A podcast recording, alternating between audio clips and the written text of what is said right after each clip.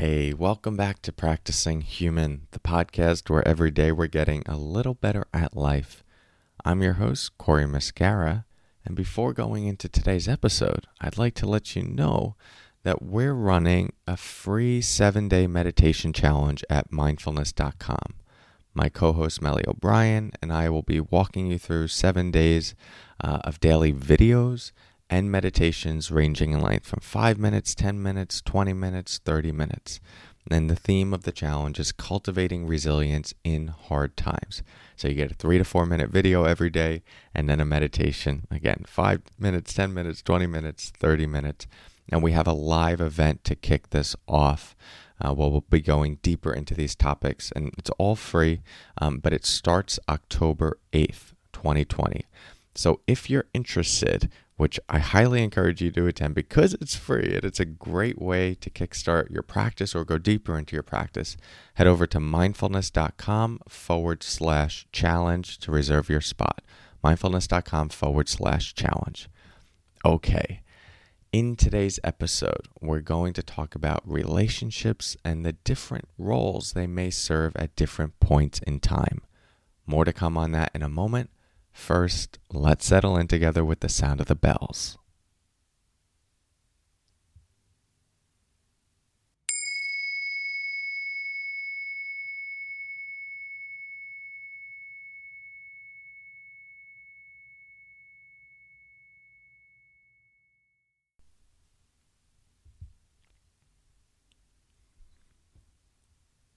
Okay. So I recently heard something, and it might be a common saying, but it was new to me. And the saying is people come into your life for a reason, a season, or a lifetime. People come into your life for a reason, a season, or a lifetime. Hmm. Notice what it's like to hear that. How does this land for you at this particular juncture in your life? I think there's something about this that can be freeing, making space for uh, different kinds of relationships. There's an interesting uh, cultural expectation around relationships, especially romantic relationships and partnerships, which is you know there's there's so much space for so many things to change in our life. It's okay to change your job. It's okay to have an apartment and get a house and get an apartment again. It's okay to move from one geographic location to another. It's okay to get older for your body to change. Well that one's a little bit more complicated. But you know you can exchange your computer for a better computer and switch the coffees that you prefer all of this. And yet uh, when it comes to relationships especially that partnership there's this strong belief that you know this has to be uh, the person especially if you go into marriage and uh, you're making a commitment and it must remain consistent. And you know i'm i'm the getting into a debate around that and the value of having that structure um, is a much more complicated thing. Uh, so this is not my my stance on marriage and long term partnership by any means. Uh, I'm more just looking to highlight how there can be uh, a lot of social pressure around this domain in our lives, and it can also trickle down into friendships, maybe friendships we had in high school that we still feel a, a, pressure to maintain, even though we're not the same person or they're no longer serving us in a particular way, or we're no longer serving that person in a particular way. Mentorships, um, professional relationships, you know, all of these things uh, serve a different function, and you serve a different function to them at different points in time. And what I like about this phrase, the saying, people come into our life for a reason, a season, or a lifetime, it just gives space for certain relationships to be there at a particular point in time where they were really needed, where we really needed this person or this person really needed us. And maybe the dynamics changed such that the initial thing that brought you together was no longer there, no longer needed, relevant. And there was a natural dissolution. And there can be pain and uh, fear and judgment and concern after that.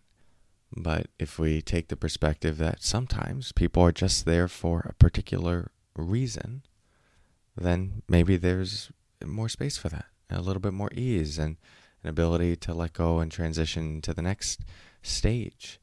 And then sometimes it's a season for a longer period of time, years at a time, sometimes decades.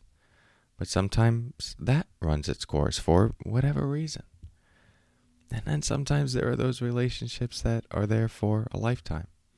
Maybe many, it may be several, it may be none. But we have space for those as well. You know, it can be very difficult to know at the moment which category this relationship falls in. Is it for a reason, a season, or a lifetime? Hmm, tough to say. Often these things are easier assessed in hindsight and after there's been some sort of change and we could see the relationship uh, from a more meta perspective. But my hope in sharing this is it gives you a lens to view some of your relationships through, past and present, that might give them more meaning and help you understand why they're here at this point in time or the purpose that they served. Uh, and really, at the heart of it, at the heart of so many of these teachings on this podcast, it's just to give a little bit more permission for life to be complex and for there to be a number of different reasons why something might happen and a number of different reasons why something might change. And in this case, we're looking at it through the lens of relationships. So I hope this uh, lands for you in an interesting, poignant, and useful way. People come into our life for a reason, a season, or a lifetime. Thank you for your practice. I'll talk to you soon. And until next time, take care.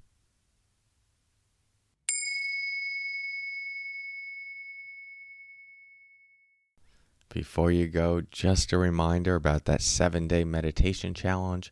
Starts October 8th, 2020, with a live event. Then every day there's a daily video on a new topic and then a corresponding meditation. Five minutes, 10 minutes, 20 minutes, 30 minutes just so that you have different variations to meditate in, in a way that works for you. So, if you're looking to start a meditation practice, this is a great way to do it. If you're looking to go deeper, this is a great way to do it. If you're just interested in resilience and cultivating a quality of peace and groundedness uh, amid uncertainty and chaos, then this is a great opportunity. So, would love to see you there, especially for the live event that starts October 8th. It's all free. You can learn more about it at mindfulness.com forward slash challenge. Hope to see you there.